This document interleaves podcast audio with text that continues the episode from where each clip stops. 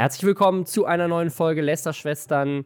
Dieses Mal ist meine Schwester Marcel Scorpion. Ihr kennt ihn, äh, der, ich glaube, bisher häufigste Gast bei Lästerschwestern. Dankeschön. Ja, hallo, herzlich willkommen. äh, schön, dass du da bist. Letzte Woche ist der Podcast leider ausgefallen, denn ich war krank.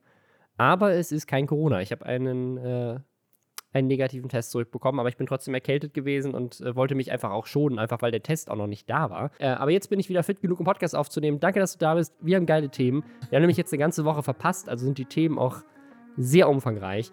Dena zum Beispiel hat finanzielle Probleme, hat darüber jetzt schon mehrfach gesprochen.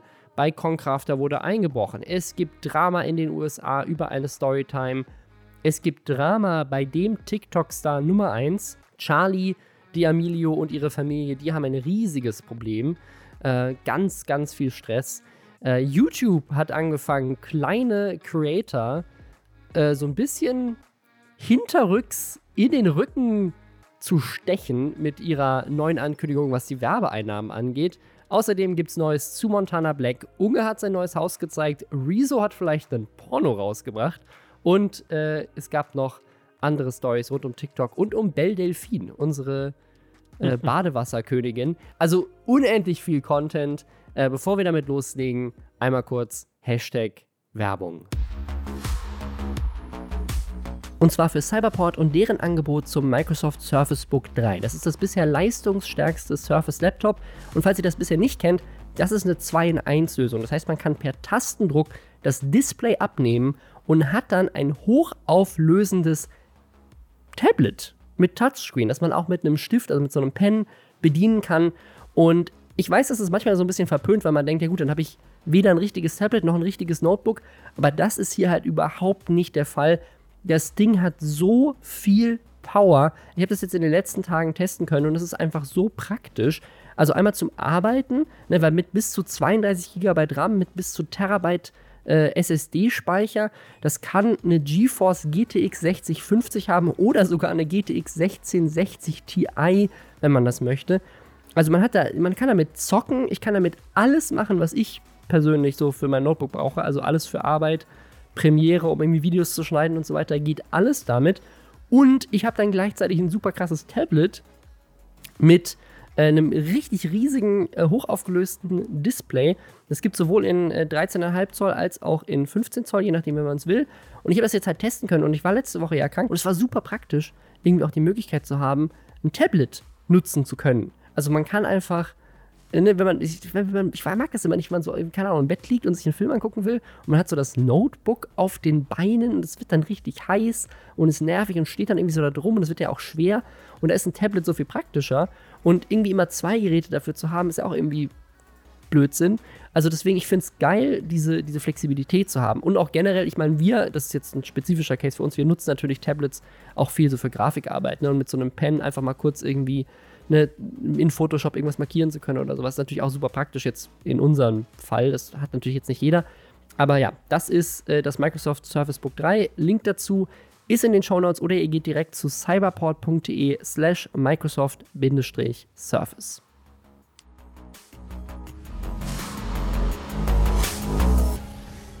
Ihr merkt es schon, wir haben in diesem Podcast eigentlich auch in Corona-Zeiten regelmäßig Werbepartner noch gehabt. Aber eine Person hat das nicht mehr. Und zwar Dena. Dena hat in, der, in den letzten zwei Wochen zwei Videos gemacht. Ähm, also Felix von der Laden, wie er ja inzwischen auf YouTube heißt. Äh, ganz cooler Typ. Äh, super spannende Videos, die er macht. Ich würde mal sagen, ich, ich nenne ihn gerne den Casey Neistat von Deutschland. Also den kenne ich auch schon seit er Minecraft gemacht hat und ich fand ihn damals schon so, er hatte halt so was extrem so Frisches und dann hat er natürlich mit seinen Vlogs alles sozusagen, ja, gekillt, weil er hat ja auch quasi die beste Qualität. Ich glaube, er hat sogar damals an, am letzten großen Web-Videopreis, hat er, glaube ich, sogar zwei Preise dafür bekommen. Also ich glaube, der, der Felix weiß schon, wie es läuft. Und hat ja mittlerweile sogar seine eigene Firma in Köln. Und ich vermute mal, dass da auch so ein bisschen, ja, der Hund begraben liegt, warum die finanziell, ja, die finanzielle Situation gerade wichtig wäre, die zu klären bei ihm. Denn, erzähl mal, was ist denn los bei ihm? Also er hat zwei Videos gemacht. Das erste Video war 100.000 Euro Schulden. Und normalerweise, das war auch einer der Top-Kommentare unter dem Video, fand ich sehr lustig. Normalerweise machen YouTuber ja solche Videos und sagen so, ne, hat man in letzter Zeit gesehen bei KS Freak, hat man gesehen bei Inscope 21, so diese Videos von so, ich habe krasse finanzielle Probleme, weil ich irgendwie, keine Ahnung, falsche Deals eingegangen bin, mich verkalkuliert habe, mein ganzes Geld für einen Lamborghini ausgegeben habe, keine Ahnung. Ich bin pleite, Leute, ich wollte es euch nur erzählen, ich ziehe zurück zu Mama. Felix flext in die andere Richtung Felix macht ein Video und sagt, jemand schuldet mir 100.000 Euro. äh, ja, also tatsächlich, tatsächlich hat er wohl eine Markenkooperation gemacht. Ähm, ich weiß nicht, ob das jetzt ein Video war. Ich schätze mal, es war was umfangreicheres. Aber bei jemandem von seiner Größe wäre jetzt 100.000 für so eine Kooperation über, ich würde mal sagen, eine Handvoll Videos, vielleicht noch Instagram-Posts oder irgendwas. Also das ist schon realistisch. Ja, also jemand wie, wie, Felix könnte auch 100.000 theoretisch vielleicht für ein Video bekommen, ja, wenn, glaub, er, das, wenn er Glück hat. Ja, gut, aber das ist eher unwahrscheinlich, weil das ist unwahrscheinlich. 100.000, ja, da denke ich mal, müsstest du schon irgendwie ein Video mit, ja, keine Ahnung, 1,5 Millionen Views oder so garantieren. Also ich glaube, weil irgendwann, irgendwann kann man ja nicht mehr hochrechnen. Weißt du, was ich meine? So, du kannst, die, ja, ja, ja. du kannst den CPM einfach irgendwann nicht mehr hochrechnen, weil sonst würden die größten YouTuber ja überhaupt keine Koops bekommen können, weil das ja unbezahlbar wäre dann sozusagen. Ja, ja, ja. Ja. Also ich glaube auch, also wenn, wenn, das, wenn du ganz, ganz, wenn du ganz viel Glück hast ähm, und irgendwie ein Unternehmen sozusagen wirklich Bock hat, mit dir zu arbeiten, weil der, weil der Brandfit irgendwie perfekt ist.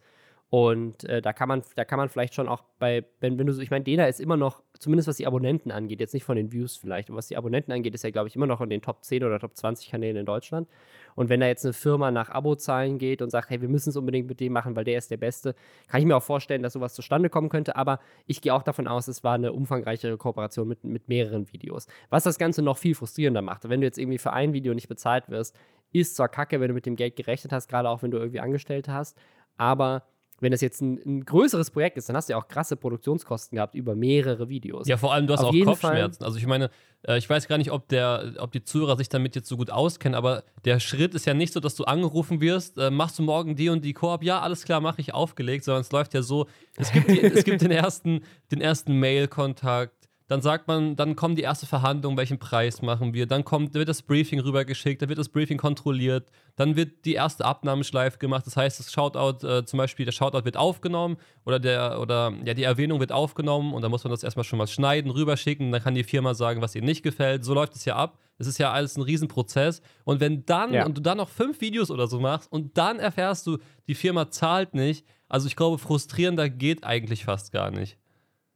Ja, vor allem, weil ich meine, also er kann das jetzt abfedern, sagt er auch in dem Video, aber sozusagen, also ich, ich, ich kann schwer einschätzen, was für ein Anteil von seinem Jahresumsatz das ist. Ich glaube, kein wirklich aber großer, weil ich glaube, dass äh, Felix schon seit 2014 einer ist, der finanziell, glaube ich, extrem, extrem, ja, gut Geld ich, rausgeholt hat aus der Sache. Ich glaube auch, dass er finanziell sehr verantwortungsbewusst auch mit seinem Geld umgeht und ja. so weiter, abseits von vielleicht dem einen oder anderen Autokauf. Aber ähm, sage ich, also ich, ich glaube, dass, ähm, aber trotzdem, ne, also wenn du jetzt sagst, keine Ahnung, das ist, ein, das ist ein Unternehmen, das macht irgendwie zwei, drei Millionen Euro Umsatz im Jahr, sind 100.000, trotzdem ein jetzt nicht gerade vernachlässigender Prozentsatz, ne? Also das könnte dem einen oder also für viele große Unternehmen, also, also nicht große Unternehmen, für viele mittelständige Unternehmen wäre so ein Umsatzausfall von, also in dem Fall ist es ja nicht mal Umsatzausfall, weil du hast ja die Kosten trotzdem gehabt. Also es ist eigentlich auch schon fast zu sagen, du hast ja sogar, du hast Kosten gehabt und wirst jetzt einfach nicht bezahlt.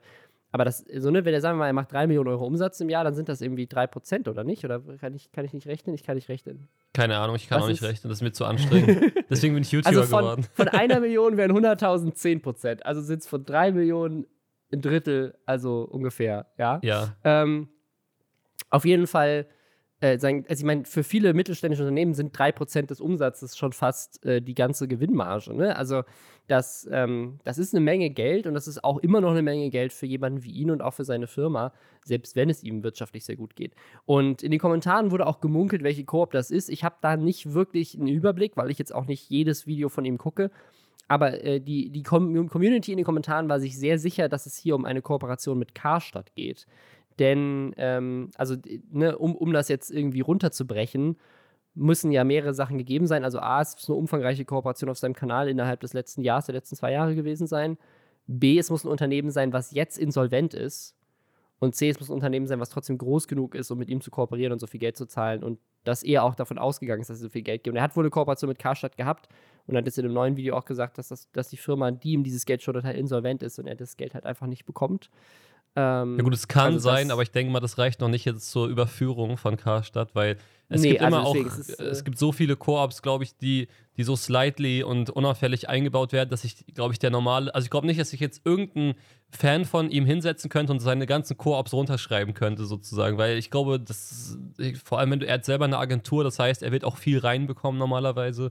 Deswegen gehe ich mal davon aus, eigentlich, dass das auch irgendeine zwielichtige, komische Firma sein kann, die da mal äh, da, ja, mit ihm arbeiten wollte, sozusagen. Also ich kenne den Fall halt, ich habe äh, vor der Aufnahme schon erzählt, ich habe mich jetzt entschieden, den Namen dazu nicht zu droppen, aber ich sage so viel, ich kenne eine sehr große YouTuberin, die auch, also die genau das Gleiche hat, die wirklich, wo, wo Firmen ihr wirklich massiv, ich glaube noch deutlich über 100.000 Euro schulden, die dann quasi ja ihre Firma dann danach schnell abgemeldet haben und schnell äh, ja abgehauen sind, sich verstecken jetzt mittlerweile, weil sie halt wissen, wenn sie gefunden werden, dann werden sie auf dieses Geld verklagt. Also das muss man sich auch mal vorstellen. Also, das ist. Ja, ja gut, ich meine, letztendlich, ähm, du weißt, wie es läuft, ne? Die, die Koops laufen halt oft noch in so einem super lockeren Verhältnis. Es ist ja alles noch nicht so extrem. Also, es wird professioneller, aber es ist immer noch nicht super professionell. Und ich könnte mir auch schon vorstellen, dass äh, jemand das ausnutzen könnte, so eine Fake-Nummer durchzuziehen. Wir hatten ja letztes Mal, wo ich hier war, diese Sache mit diesen Bäumen pflanzen.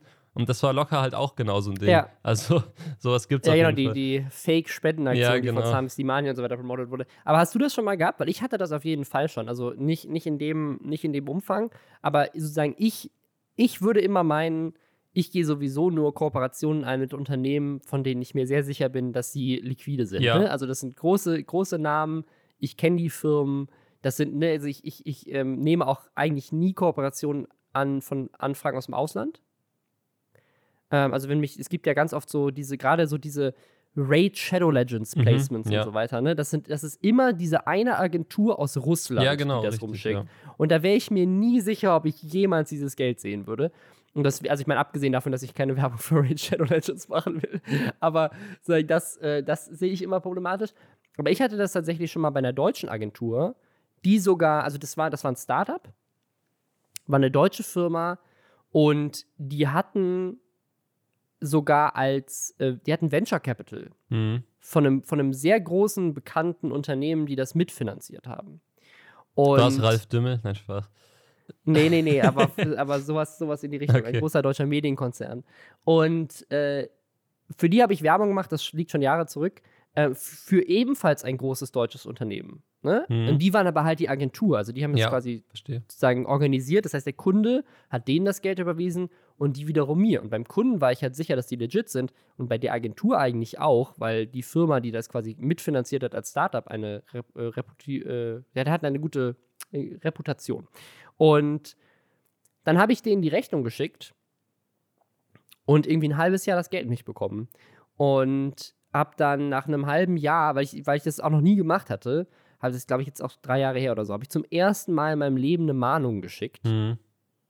Und auf die Mahnung haben sie mir dann zurückgeschrieben: Ja, tut uns leid, der Steuerberater hat einen Fehler gemacht äh, mit unserem Geld irgendwie und hat das Geld, es war ganz skurril. Also sie meinten irgendwie, der, der Steuerberater hätte das Geld ausgegeben.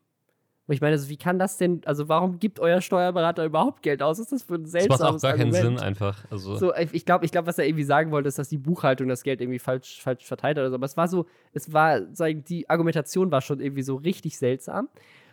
Und dann hat er mir die Hälfte des Budgets überwiesen.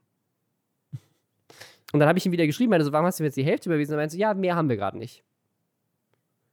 Und dann habe ich, dann habe ich halt, äh, da habe ich ein bisschen Schiss bekommen, weil ich dachte so, okay, das ist jetzt richtig shady. Und habe auf die Website geguckt und die hatten ihr Impressum gelöscht. Mhm. Die hatten dann plötzlich kein Impressum mehr. Und dann habe ich aber mit der Internet Wayback Machine sehen können, dass das Impressum äh, ein paar Wochen vorher noch online war. Du hast die Wayback Machine benutzt, ich fasse es nicht. Mega, ne? äh, Detektivarbeit hier. Ja, richtig. Und dann habe ich, die Adresse, hab ich die Adresse gegoogelt und dann war das die private Wohnadresse von dem Typen. Ach, krass, super. Und dann hat halt der Geschäftsführer quasi diese Firma bei sich zu Hause angemeldet.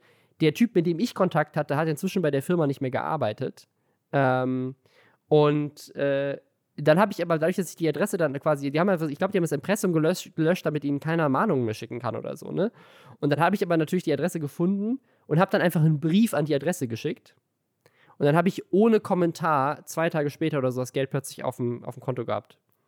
Ähm, Krass, nee, ich hatte shady. es noch nicht. Also ich hatte sowas bisher zum Glück nicht. Ich hatte jetzt einen witzigen Fall, wo ich den, also wo man dem Kunden per Post die Rechnung schreiben musste. Also so absolut im Jahr 1950 zurück anscheinend, keine Ahnung, aber Genau, anscheinend eine Boomer-Firma, wie man heutzutage sagen würde. Aber ich muss ganz ehrlich sagen, ich glaube, da habe ich auch tatsächlich mit meinem Manager extremes Glück. Wir achten, glaube ich, auch schon im Vorhinein sehr darauf. Aber krass, also dass man bei so einem sehr seriös wirkenden deutschen Startup sowas hat, hätte ich jetzt auch nicht erwartet. Also da wäre ich wahrscheinlich dann auch drauf reingefallen. Ja, ich habe ich hab noch eine andere Story, ähm, die ein bisschen weniger lange her ist. Äh, und zwar haben, äh, wir, wir, wir machen ja auch so ein bisschen Influencer-Vermarktung, ne? Also wir arbeiten auch Habe ich gehört, mit, ja. anderen, mit anderen Influencern und vermitteln denen Deals. Ähm, und wir hatten jetzt den Fall, dass ähm, wir mit einem Management zusammengearbeitet haben, die pleite gegangen sind. Und wir haben das quasi erfahren weil der Influencer, dem wir den Deal, also der Influencer hat uns gesagt, hey, ich klär, äh, klär das nicht mit mir, klär das mit meinem Management. Mhm. Sozusagen, er hat uns quasi an sein Management verwiesen. Dann haben wir mit dem Management den Vertrag ausgehandelt und das Management hat uns die Rechnung geschickt. Dann haben wir dem Management das Geld bezahlt. Und dann ruft uns einen Monat später der Influencer an und sagt so, yo, ich habe mein Geld nicht bekommen, was ist los da? Oh nein. Und wir so, ähm, aber wir haben es überwiesen. ich habe noch extra meine Buchhaltung gecheckt und so. Und äh, dann meldet sich der, der Influencer, dann schreiben wir dem Management, der Influencer meldet sich bei uns und meint so, hey, sorry Leute, ähm, äh, können wir in Zukunft direkt miteinander zusammenarbeiten, ohne mein Management, weil das Management hat, ist mit dem Geld abgehauen. Ach du äh, Und dann haben wir, haben wir mit dem Management gesprochen und ich bin mir auch nicht mehr sicher, also ich kann mir sogar vorstellen, dass es sich da irgendwie um Insolvenzverschleppung handelt oder sowas, weil die meinten dann zu uns so, ja, sorry, da ist auch, wir mussten plötzlich eine Rückzahlung machen fürs Finanzamt und deswegen, da haben wir dann das Geld dafür benutzen müssen. Und deswegen konnten wir ihn bisher nicht bezahlen. Aber ja, wir verstehen auch, dass er jetzt da irgendwie frustriert ist und so. Aber in Zukunft würden wir natürlich uns trotzdem freuen, wenn er trotzdem mit uns noch arbeitet. Oh mein Gott, Alter. Also aber sagen, offensichtlich sind sie insolvent, aber sagen so, ja, ja, nö, wir, wir fixen das schon wir mussten jetzt nur plötzlich dem Finanzamt. Also ich, es gab ja in den USA einen ähnlichen Fall. Ich weiß nicht, ob du mitbekommen hast hier mit äh, Game Theory. Der hat das in den USA groß auf, offengelegt. Da gab es ein großes MCN, also wirklich ein MCN, die mit Stößen, die wollen mit Mediakraft und so weiter in den USA mithalten können. Die waren riesig. Alloy, Alloy Digital hießen die, glaube ich. Äh, unter anderem auch das, äh, das MCN, was, glaube ich, Smosh gehört hat. Mhm. Also Smosh, die haben Smosh gekauft vor, vor Jahren schon. Und die haben quasi mit dem Geld der Influencer auch so gehaushaltet, dass sie gesagt haben, quasi, das, der Managementvertrag war irgendwie, die nehmen 20 Prozent, so wie das ne, üblich ist ungefähr, ne? Ähm, wir nehmen 20 Prozent von den Einnahmen und den Rest sozusagen reichen wir halt weiter, aber wir sind halt diejenigen, die die Rechnung stellen, um es einfacher zu machen. Das heißt aber, deren eigentlicher Umsatz, alles andere ist ein durchlaufender Posten, deren eigentlicher Umsatz sind nur 20 Prozent von dem, was sie eigentlich einnehmen. Mhm. Ne? Das heißt, die nehmen ja. irgendwie 100 Millionen, 100 Millionen Euro einem Jahr und eigentlich behalten sie davon für ihre eigenen internen Zwecke aber nur 20 Millionen, 80 Millionen werden immer weitergegeben. Sozusagen, die bleiben eigentlich nie auf deren Konto. Das ist wie Umsatzsteuer. Es wird einfach durchgereicht. Mhm. So. Und sind aber dann mit dem 100 Millionen Euro Umsatz zu Banken gegangen und haben gesagt: guckt mal hier, hm. wir sind ein riesiges Unternehmen, die 100 Millionen Euro Umsatz machen, gebt uns mal richtig geile Kredite. Und die Banken haben ja gesagt: ja klar, wir sehen ja, die nehmen auch 100 Millionen ein, easy. Ne? Ähm, und dann äh, ist das aber alles in sich zusammengefallen. Und dann kamen aber die Banken und haben gesagt: Ja, guck mal hier, in unserem Vertrag steht aber, dass uns diese 100 Millionen da irgendwie zustehen. Und die ganzen, also das ganze Geld über Monate, was nicht an die YouTuber ausgezahlt wurden, ist dann an die Banken gegangen und nicht an die YouTuber, deren Geld das eigentlich war. Ja, das ist natürlich nice. Äh, ja. Ja, und das, äh, solche, solche Fälle, die habe ich jetzt, also ne, gibt es in den USA auch schon bei größeren Sachen. Deswegen also der Worst das, Case das, ist ja, dass man seinem eigenen Management äh, im Zweifel nicht vertrauen kann. Also es ist ja wirklich, also stell dir mal bitte vor, du wärst jetzt dieser Influencer gewesen, der mit euch zusammengearbeitet hat und du fragst irgendwann so, ja, äh, habt ihr das Geld jetzt eigentlich schon überwiesen? Ja, ja, haben wir schon vor einem Monat an dein Management und dann in der Sekunde merkst du dann so, oh Mist. ja, ja, das ist also, keine Ahnung, das ist, das ist also, da, da muss immer eine richtig krasse Vertrauensbasis da sein, sonst macht das überhaupt gar keinen Spaß, so zu arbeiten. Ja, also das, das äh, war eine super skurrile Situation, aber immerhin ähm, sozusagen, bei, also auch bei, bei Felix jetzt, der arbeitet, glaube ich, auch nur mit großen Firmen. Also da würde man auch nicht davon ausgehen, dass das passiert. Du gehst ja nicht davon aus, also sagen wir mal jetzt angeblich, es wäre Karstadt gewesen. Gehst ja, du gehst ja nicht davon aus unbedingt, obwohl vielleicht, wenn du dich mit Karstadt ein bisschen beschäftigt hast, gehst du damit aus. Aber du würdest jetzt nicht unbedingt davon ausgehen, dass die quasi eine, eine Placement-Anfrage schicken, ähm, so als so, so letzter letzter Versuch, irgendwie noch ein bisschen Umsatz zu generieren und dann, dann gehen die insolvent und können dich plötzlich nicht mehr Ich mache nächste Woche eine Lufthansa-Korb. Jetzt echt? nee, Spaß. Aber die Situation ist ja. Ja, wo äh, die werden doch gerettet. Ja, eh, die werden eh mal gerettet, machen. genau. So, dann, dann gibt es so einen Bild-Zeitungsartikel. Bundesregierung rettet Lufthansa und die zahlen prompt Marcel Skorpion eine Million Euro. Das würde ich sehr gerne äh, lesen, ja. Und bei denen war ja auch noch das Problem, dass er dadurch sind halt fünfstellige Anwaltskosten entstanden. Und das, das ist ja auch immer so das Ding. Das ist auch immer so diese Frage, wie weit gehe ich jetzt in dieser Sache vor ja. Gericht, weil die Anwaltskosten sind ja immens und irgendwann rechnet sich gar nicht mehr, vor allem wenn du dann im, in Mitte des Verfahrens nur noch einen Vergleich angeboten bekommst, weil die einfach pleite sind, so ein gläubiger Vergleich oder so, und dann bist du halt komplett am Arsch. Und hast du vielleicht 40.000 für den Anwalt ausgegeben, okay, das ist wirklich Next Level, aber sagen wir, du hast 10.000 ausgegeben und von den 100.000, die sie dir schulden, können sie dir auf einmal nur 15.000 zahlen, dann hast du diese ganzen Kaufschmerzen letztendlich für 5.000 plus gemacht und das ist ja, ja. ja auch nicht toll. Ja, was, was bei denen auch noch dazu kommt, also er hat jetzt dieses eine Video gemacht, er hat jetzt noch ein anderes Video gemacht, wo er offengelegt hat, dass bei ihm tatsächlich, also das fand ich sehr spannend. Er, er, ich weiß nicht, ob er, ob er es finanziell das schlimmste Jahr hat, aber ich glaube, er sagt tatsächlich, dass dieses Jahr finanziell bei ihm das schlimmste Jahr in seiner Karriere war. Und er macht jetzt Video schon seit zehn Jahren. Oh mein Gott, ich habe dieses Jahr nur Ich habe dieses Jahr nur 700.000 Euro Umsatz gemacht.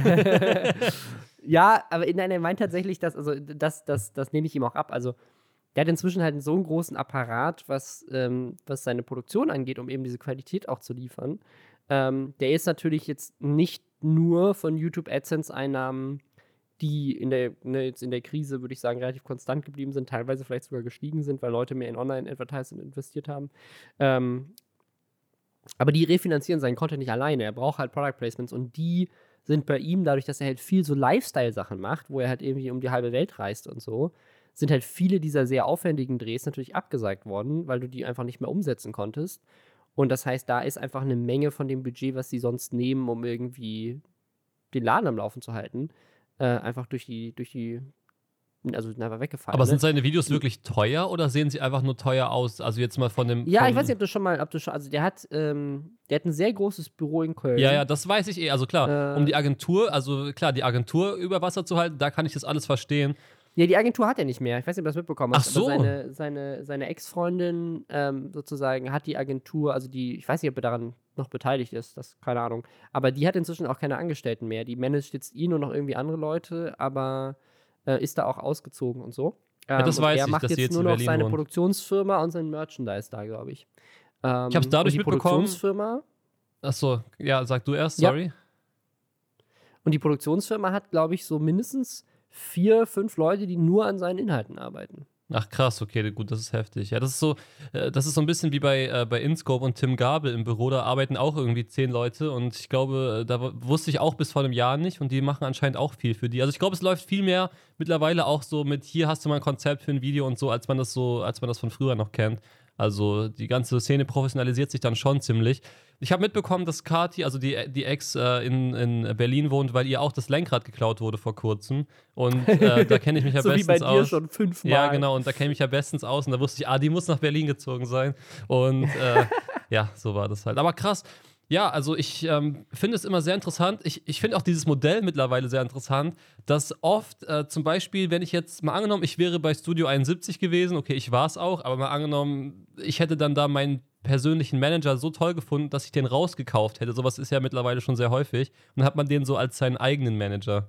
Das finde ich auch, ja. das ist öfter schon passiert. Ja. Ja, auch immer mehr, dass so, dass quasi die, die besten Partner, Manager und Managerinnen innerhalb von einem, von einem Management äh, gerne dann auch einfach gehen, ihre ganzen Künstler mitnehmen. Ist und, ja auch sinnvoll für die, äh, ne? Das eigenes gründen. Weil, weil stell dir mal vor, statt irgendwie 2000 netto kriegst du auf einmal 20% vom Geld von Concrafter. da würde ich auch gehen. Aber, ja, aber ich meine, das ist aber auch, das ist aber auch völliges Versagen auf Seite der Managements, finde ich. Also da musst du doch mit deinen also da musst du doch irgendwelche Tochterunternehmen mit deinen Top-Performern gründen oder denen irgendeine performance-basiertes Gehalt zahlen. Ja, finde ich auch. Weil, ähm, ich hab, das passiert gerade, glaube ich, bei einem anderen Management auch aktuell, ähm, wo die, ähm, ja, wo das, glaube ich, äh, eine große Menge an Leuten betrifft, die, die da potenziell mit, mitgehen und so. Also deswegen, ähm, ich, äh, ja, bin mal gespannt. Aber ich glaube, was sich was sich so in letzter Zeit rauskristallisiert, ist, dass diese größeren Managements eigentlich eher genauso werden.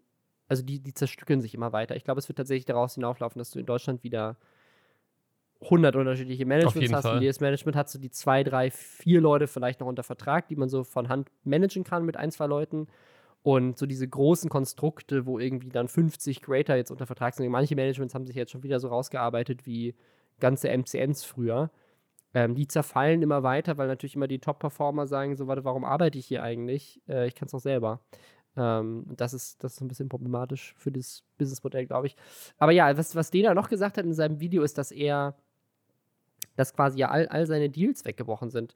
Ähm, was, ich, was ich sehr spannend fand, weil ich das so aus der Branche sonst jetzt nicht so gehört habe. Vielleicht liegt es einfach an, den, an der Art seiner Inhalte.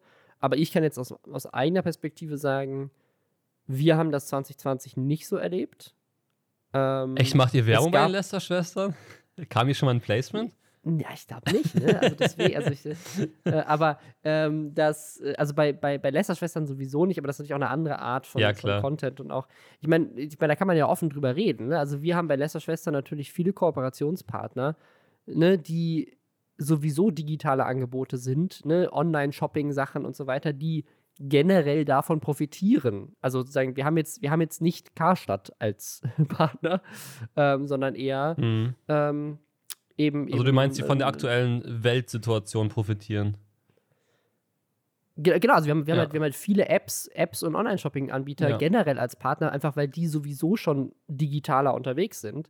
Und das heißt, das sind, das, ne, also ich meine, es Online-Shopping und irgendwelche App-Angebote, die dir Unterhaltung aufs Handy liefern, sind natürlich gerade, wenn Leute den ganzen Tag nur zu Hause sitzen, ähm, werden die mehr genutzt als vorher. So, und das, das dann heißt natürlich auch, dass die mehr Budget haben, da auch noch irgendwie Werbung zu machen. Ähm, und äh, keine Ahnung, was, was, was Felix sonst so macht, aber ich glaube, der macht viel auch so Berufe vorstellen, ne? Oder ich glaube, der hat mit der, mit der Polizei hatte mal was zusammen gemacht als Placement Partner. Der macht, ähm, ne, mit seinem, mit seinem Rennen macht er viel Sachen mit Autos und so und so diese ganzen großen Events und Reisen und so, das ist natürlich alles nicht mehr möglich. Deswegen, ja, äh, habe ich, habe ich, ich, äh, tut mir irgendwie sehr leid für ihn. Ich bin mal gespannt. Also, ich meine, er hat ja sein Merchandise. Ich glaube auch nicht, dass es ihm jetzt finanziell generell schlecht geht an den Rücklagen, die er hat, aber es ist natürlich auch trotzdem kacke, wenn du irgendwie deinen YouTube-Kanal komplett aus deinen Rücklagen finanzieren musst und das Ganze kein profitables Business mehr ist, äh, weil du willst ja auch irgendwie keine Leute entlassen und ähm, Ja. der Content ist trotzdem gleich erfolgreich noch. Also es ist sozusagen nur die Werbepartner weggefallen. Aber ich frage mich, also wenn er zum Beispiel mit, äh, ob also ob es irgendwie Möglichkeiten gäbe, das, das zu ändern, indem er sich irgendwie andere Werbepartner reinholt ähm, oder Formate so abändert, dass es irgendwie Möglichkeiten hat. Aber das willst du natürlich auch nicht, weil du willst doch deine Inhalte nicht ändern, nur um mehr Möglichkeiten haben, Werbung zu machen. Das ist auch kacke. Also dann verkaufst du dich irgendwie dafür. Und das Beste ist ja eigentlich auch gerade an seinem Content, dass er das machen kann, worauf er Bock hat. Und dann finden sich Leute, die Bock haben, das zu finanzieren. Ähm, alles andere ist ja irgendwie scheiße. Ich glaube, er ist Naja. schon der werbefreundlichste Kanal, weil er ähm, von der Ausdrucksweise her super entspannt ist und weil seine Videos natürlich extrem gut aussehen. Also ich kann mir nicht vorstellen, Ja. dass es Firmen gibt, die seinen Kanal sich angucken und sich sagen, nee, also mit dem kann ich es mir gar nicht vorstellen zu arbeiten. Und das hat man sich ja dann irgendwie auch verdient. Das finde ich auch echt nice. Und das ist auf jeden Fall auch eine Leistung, weil ich kenne es ja auch selber, dass man auch nicht so werbefreundlich unterwegs war eine Zeit lang. Und äh, gut, es hat, haben sich trotzdem oftmals Partner gefunden. Ich hatte irgendwie immer Glück. Aber es gibt halt viele Leute, die stehen so anscheinend so auch auf Blacklists von irgendwelchen Firmen und da wird dann gar nichts mehr gehen. Dementsprechend, äh, glaube, dass es da beim Felix in den nächsten Jahren wieder rund gehen wird. Ich, also ich glaube auch, ich glaube, das ist, deswegen ist das jetzt gar nicht so, so dramatisch. Aber fand ich einfach nur spannend, weil, es, weil er da sehr, sehr offen irgendwie einen Einblick gegeben hat in, in seine Firma. Äh, ich würde sagen, wir machen mal weiter. Thema machen mal einen 1 kurzen- abgehakt nach 30 Minuten. Thema 1 nach 30 Minuten abgehakt. Ja, das ist zwei Wochen her. Ich muss, ich muss wieder alles wieder rauslabern, was jetzt sich angestaut hat. ähm, und zwar einfach jetzt mal kurz zum, zum, als Themenbreak eine kurze Headline zwischendrin. Ähm, das war unsere Headline der Woche vor, vor zwei Wochen. Und zwar: Schwedische Marine hält Fischfürze für russische U-Boote. oh Mann, ey. Ah. Einfach nur eine, eine funny Story, äh, die ich an der Stelle kurz anreißen will. Und zwar, Russland und Schweden haben natürlich sowieso generell so ein bisschen Stress, was irgendwie Luftraum und, und Wasser und so weiter angeht. Ähm, hat Russland ja gerne mit allen Ländern, die sich irgendwie im näheren Umkreis befinden. Und Schweden wohl über Jahre hat immer wieder Geräusche gehört. Also Sch Schiffe und irgendwelche Frühwarnsysteme haben Geräusche wahrgenommen. Und sie sind davon ausgegangen, dass das irgendwas ist, was aus russischen U-Booten kommt, die irgendwie eingedrungen sind. Weil dann nämlich tatsächlich 1981 ein russisches U-Boot mal in der Nähe einer schwedischen Marinebasis auf Grund gelaufen ist. Und dadurch hatten sie quasi Beweise. Ah, hier ist mal ein U-Boot in unsere Hoheitsgebiete eingedrungen. Und Russland sagt aber, das war nur ein Fehler. Ne? Wir haben irgendwie einen Systemfehler gehabt und sind deswegen, wir sind ja auch gesunken und deswegen sagen, war das ein Fehler. Und dann hat, hat Schweden hat richtig viel Geld investiert, ähm, sozusagen das zu überwachen in den, in den 80ern. Und jetzt stellt sich dann aber irgendwie raus, oder es wurde zumindest jetzt declassified, das waren Heringe, die furzen. ah, ja. Und wenn so ein großer Schwarm Heringe, also das Ding ist wohl, unter Stress furzen die, weil die irgendwie Luft ablassen, also die, die lassen quasi Luft über ihren Hintern ab, um irgendwie schneller äh, sich zu bewegen oder sowas. Keine Ahnung, ob sie wie so eine Rakete äh, durch die, durchs Wasser schießen. Ja, Furztorpedos. Und, äh, und weil, wenn halt sozusagen, lustigerweise haben sie das wohl selber ausgelöst, weil die sind natürlich dann mit U-Booten selber und mit Schiffen rumgefahren und haben halt quasi gesucht. Und dann waren da so große Heringsschwärme, die sind dann aufgescheucht worden und haben dann ganz viel gefurzt und dadurch haben die sich wieder bestätigt gesehen. Ach, guck mal, da ist, jetzt sind wir da hingefahren, dann kam das Geräusch wieder. Nein, das ist wirklich also, geil, ey. Das war Aha. einfach, das ist einfach, einfach nur so Headline der Woche aus dem Internet. Beste Story. Musste einmal kurz rein. Ähm, jetzt kommen wir zu einem weiteren YouTube-Thema und zwar Concrafter. Bei dem wurde eingebrochen oder ich überlasse dir den Wortwitz, weil das war deine Idee. Es wurde Ei hm, gebrochen. Denn, bitte erzähl's, warum. Denn Concraft hat ein Video hochgeladen und er hat das Video, das ist ein schwerer Fehler gewesen, eben nicht Ei gebrochen genannt, sondern eingebrochen. Aber es wurde bei ihm ein rohes Ei in den Briefkasten geworfen und äh, damit äh, viele Sachen irgendwie, äh, die auch im Briefkasten waren, zerstört und ist dann auch irgendwie runtergelaufen in den Briefkasten der Nachbarn. Das war wohl sehr eklig.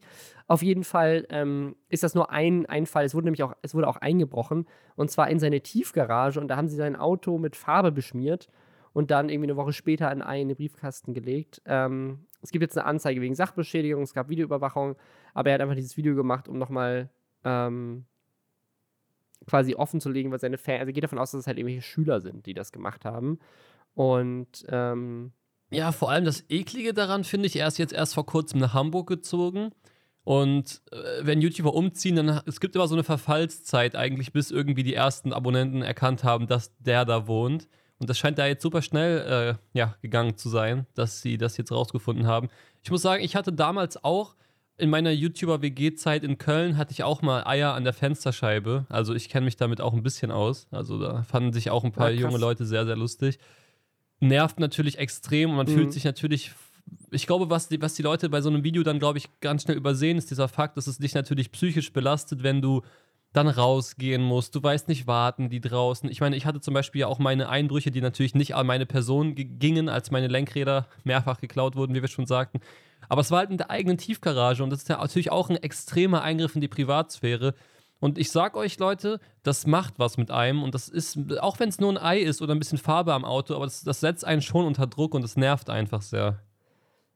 Ja, ja, ich glaube, wir haben es hier in dem Podcast auch schon mehrfach erzählt, also wie viele, wie viele unterschiedliche Fälle von Leuten, die vorm Büro saßen, von Briefen, die im Briefkasten waren, ohne Briefmarke, so von wegen, so, hey, ich weiß, wo du wohnst. Ähm, also, das, äh, das kommt halt immer wieder vor und ich finde das immer so spannend, wie viele Leute sich nicht darüber bewusst sind, ähm, dass das auch einfach ganz normale Menschen sind und äh, was für eine krasse, äh, was das eben auslöst, ne? wie du schon meintest, was für ein Gefühl das ist, das so zu denken, so ich bin nicht sicher in meiner eigenen Wohnung und irgendwelche Leute, seien es irgendwie Fans oder seien es, äh, seien es tatsächlich Leute, also Stalker gab es ja auch schon viele Fälle, die wir hier auch schon ja, besprochen ja. haben, ähm, die dann vorbeikommen und auch wie, wie lustig es irgendwie manche finden, dann auch diese Adresse zu leaken und irgendwie in die Kommentare zu posten. Also ich kenne sehr, sehr viele YouTuber, die zum Beispiel ihre eigene Adresse bei YouTube in dem Spam-Filter hinterlegt haben, mhm. damit die niemand in die Kommentare posten kann.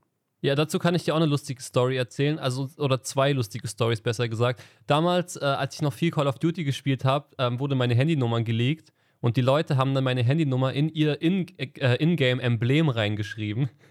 also das heißt, Lol. du musstest nur mit dem Typen in eine Lobby connecten und schon hattest du meine Handynummer, fand ich auch sehr, sehr. War, man muss sagen, es war eine erfrischende Art, die Nummer zu verbreiten. und äh, aber die, die skurrilste Story war eigentlich, da habe ich noch bei meiner Mutter äh, gewohnt in Hameln, in der, Rat, in der schönen Rattenfängerstadt. Und da habe ich tatsächlich ähm, ein Video hochgeladen, dass mir der Controller abgeschmiert ist und hat es einen Tag später an der Tür geklingelt. Ich mache die Tür auf und gucke sehr ungläubig in die Augen eines jungen Mannes, der mir einen Controller vorbeigebracht hat. Ähm, aber ist auch was Nettes. So ja, aber ich habe ihn nicht. Invasiv, ja, ich habe ihn nicht. Ich habe ihn weggeschickt, habe den Controller natürlich nicht angenommen. Aber ich habe ihm gesagt, bitte komm nie wieder. Aber es war jetzt, es, es war ganz nett, habe ich gesagt. es war ein netter Versuch, aber es ist natürlich, es geht natürlich trotzdem nicht klar. So ist ja, ist ja ganz klar. Ja. Ja, ja und das, das häuft sich irgendwie. Ne? Also ich weiß nicht, ob jetzt mehr, mehr YouTuber einfach daraus aus, auch Content machen, weil sie es irgendwie anbietet oder. Nee, glaube ich nicht, weil, weil ich glaube, dann ähm, spielst du denen schon so ein bisschen in die Karten, dann freuen sie sich darüber, dass die erwähnt werden. Ich glaube, das Video machen sollte eher der letzte Step sein. Weil sonst sagen, oh, guck mal hier, er hat da wirklich drüber geredet, morgen tue ich ihm einen Hering und ein Ei in seinen Briefkasten. ja, also.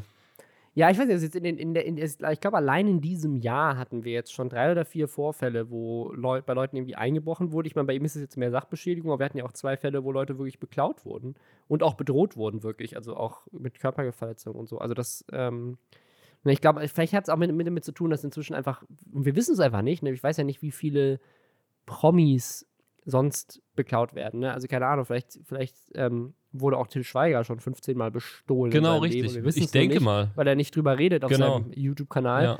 Aber jetzt ist, die Leute wissen halt heutzutage, bei den YouTubern ist was zu holen. Es ist viel leichter, die Adresse herauszufinden, weil sie viel mehr Persönliches posten als jetzt irgendwelche klassischen Promis. Und deswegen sind sie natürlich auch viel leichter Opfer von, von Einbruch und Diebstahl und so. Ich sage immer, YouTuber sind in dieser Grauzone, deswegen ähm, sind ja auch so Überfälle wie auf Justin und auf iCrimex passiert. Also äh, für die, die es nicht wissen, die wurden halt in ihrem eigenen Haus ausgeraubt und es wurden Uhren im Wert von, ja, im sechsstelligen Wert den beiden geklaut. Ich weiß nicht, ob ihr es hier in der Folge oder ob ihr es hier angesprochen habt. Wir hatten es hier besprochen, genau. Ja, ja. Und ähm, YouTuber haben halt genau diesen, diesen Zwischenstep. Sie sind ultra bekannt und es ist bekannt, dass sie viel Geld haben, aber sie sind nicht groß genug, um schon Personenschutz zu haben im Normalfall. Es, es ist diese Schwebe dazwischen, deswegen sind die super angreifbar und wenn du halt quasi in Echtzeit in deine Story postest, wo du dich gerade befindest, machst du es natürlich den Einbrechern und so noch viel einfacher. Ja, ja. Also es ist, es ist natürlich, äh, das ist natürlich auch so ein Ding. By the way, auf eurer Themenliste hier, da fehlt mir aber ein Punkt diese Woche und den muss ich ansprechen. Und ja, zwar, du kennst doch bestimmt Jeremy Fragrance, oder?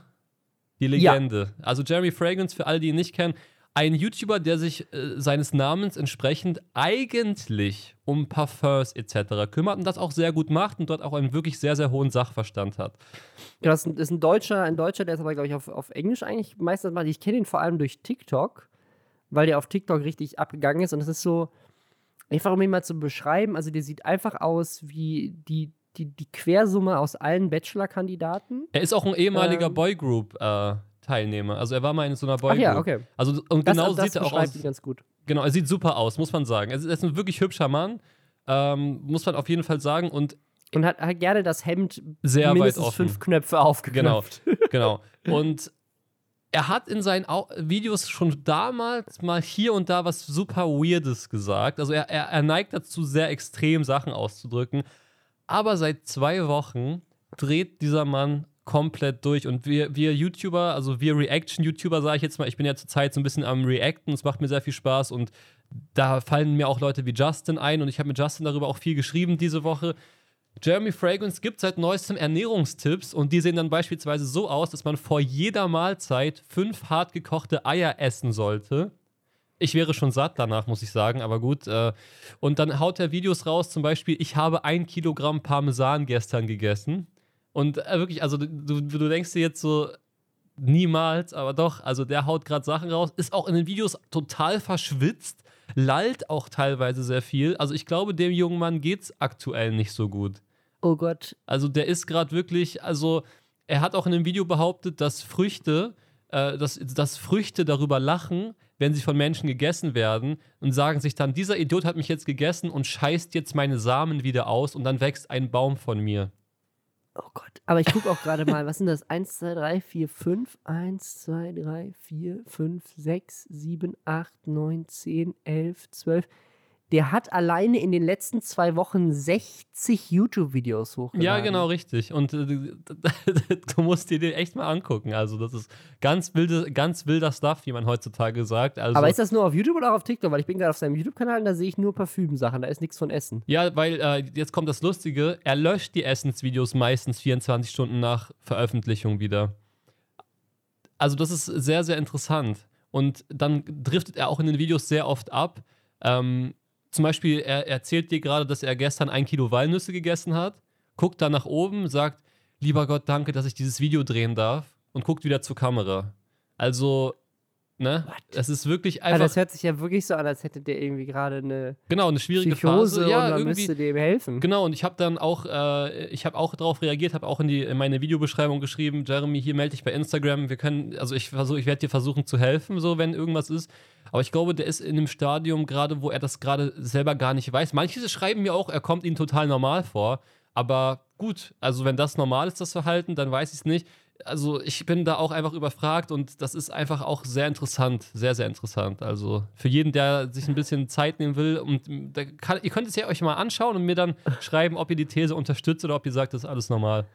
Ja. Also ich meine, es gibt jetzt, gibt jetzt noch eine andere Theorie, ne? Also ich meine, der hat 1,28 Millionen Abonnenten, aber seine Videos machen in letzter Zeit 1000 Views oder so, ne? Oder ein paar tausend. Ach, warst du gerade auf dem 10.000 äh, englischen. Account? Ich war immer auf dem deutschen. Ah, okay, vielleicht bin ich einfach auf dem falschen Kanal. Genau, du musst auf okay, auf dem deutschen, auf dem deutschen hat er 161.000. Genau. Ah, okay. Guck mal, das neue Video okay, das neue Video ist Butterschmalz auf dem Körper. Okay, vor okay, 27 vielleicht hab ich Minuten den hochgeladen. Weil ich Ja. habe einfach den Kanal. Ach, warte mal, willst du mir einfach sagen, ich habe also ich habe gerade auf dem englischsprachigen Kanal 60 Videos in zwei Wochen gefunden.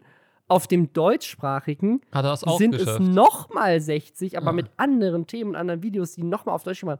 Holy shit. Essensexperimente, okay, aber die, die haben auch jetzt nicht unbedingt so viele Views.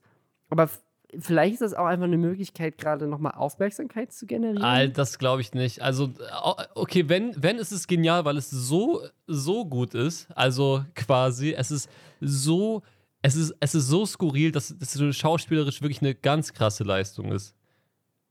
Also, Aber ich meine, da, dadurch reacten natürlich viele gerade drauf und vielleicht ist das das, was ihm, was ihm gerade so ein bisschen das, das Fame generiert. den Titel finde ich auch gut. Dieses Parfüm riecht wie Blut, Sperma und dann ist der Titel zu Ende. Also mit und. Okay, also irgendwas, irgendwas ist gerade richtig weird. Aber also ich hoffe, dass es ihm gut Ja, geht ich und er auch, ni- also natürlich. nicht psychologische Hilfe braucht. Aber irgendwie, so wie du es beschreibst, ich habe mich jetzt, also weil das Thema jetzt so spontan hier reinkam, natürlich auch nicht so wirklich damit beschäftigt.